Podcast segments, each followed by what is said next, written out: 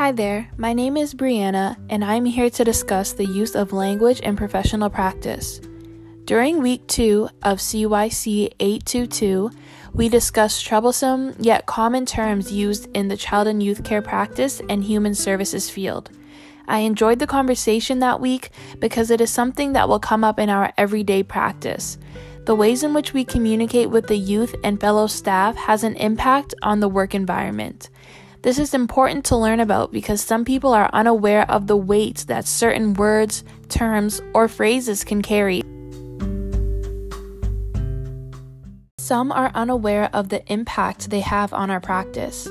We will explore how some terms such as care, intervention, colorblindness, and treatment have significant implications in the ways in which they are used. Before we look at terms in the human services field that our practice largely consists of, I want to talk about terms that people frequently use in their lifetime regardless of their profession.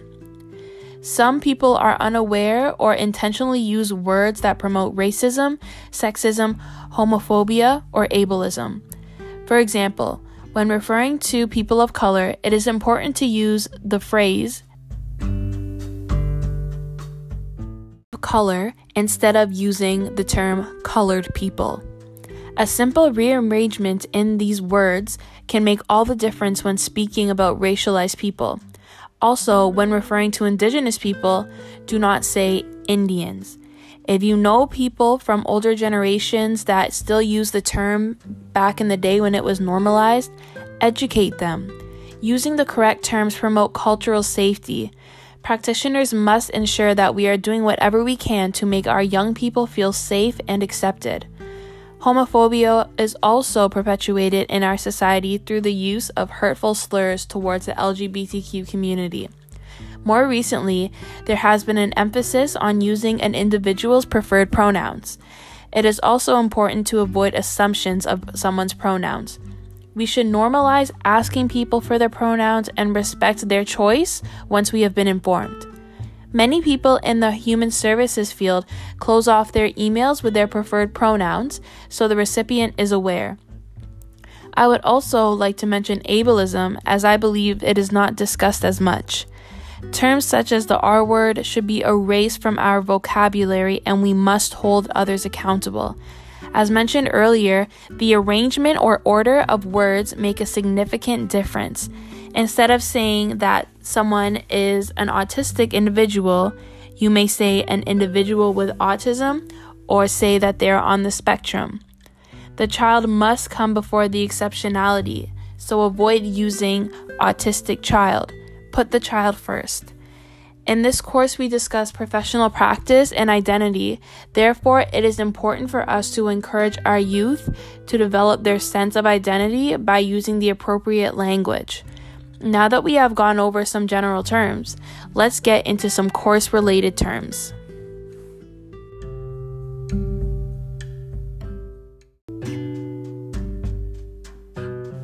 The first term I'd like to talk about is care and the act of caring. This term should be considered a prerequisite to even enter our field. We must genuinely care about the young people that we work with. We often take for granted or do not think about this term, even though it is included in the name child and youth care. Care flows from one person to another when the practitioner cares for or about a child. To engage in care, it usually has a positive connotation. When I speak of care, I'm using it in an interpersonal context. On the other hand, the term care can also be limited.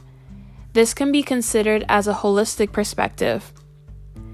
Caring about the world and environment sets a foundation. We should always remember to care for the land, nature, and the world. Care about the environment and yourself in which you engage with young people. Caring from a collective perspective emphasizes the sense of community and what comes from it. As individuals, we exist because others exist. This leads to the next concept of Ubuntu that emphasizes that our existence is contingent on others, states author Louis Zulu. The way we usually think about care in our field is not the only way.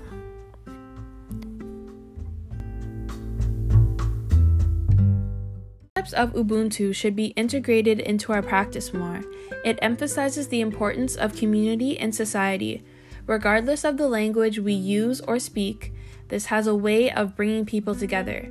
It proposes a theory of shared humankind, togetherness, and humanity. Now, I would like to move on to something that is important in our field intervention. First, it can be viewed in violent ways such as war, but we use the term in a helpful and supportive way in our field, but this does not mean that we do not cause unintentional harm. Some interventions that we provide can cause trauma.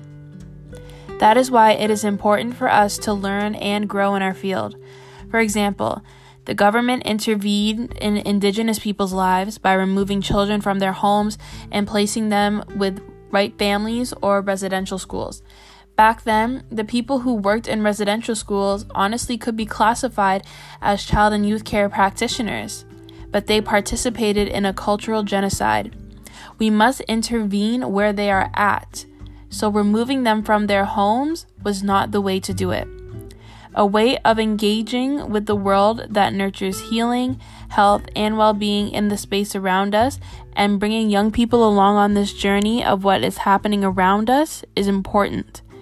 This way, we are not forcing people to change themselves, but we are focused on getting to know the world around them so they develop a way of connecting and being in the world.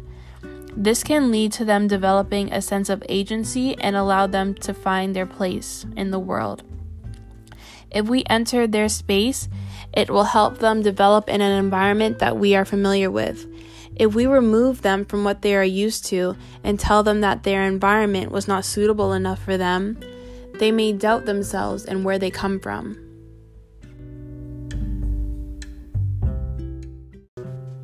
Now, I would like to talk about color blindness.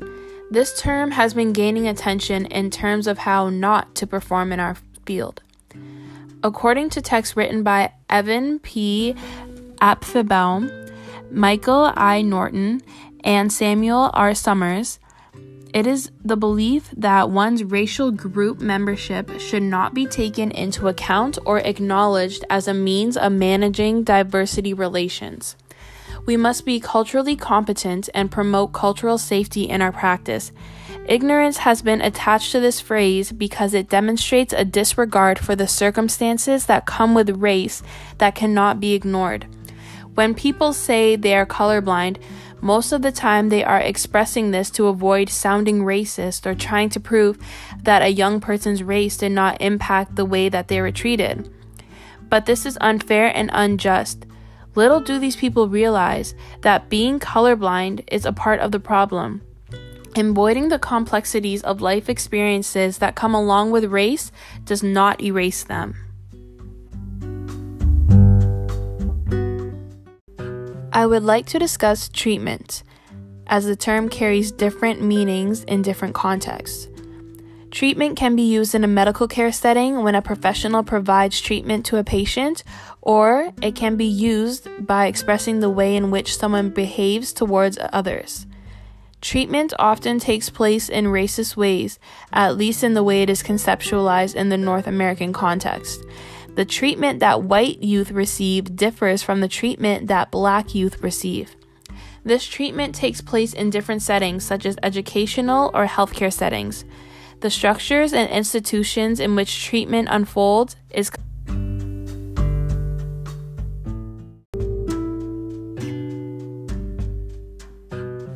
complicit in racist practices. In conclusion, it is crucial that us as practitioners are mindful of the words we use in our practice. This course has provided me with the tools and knowledge that I will take into the field when I graduate. This course has placed an emphasis on professional language, communications, and perspectives to use in practice. The language we use should promote diversity, equity, and inclusion.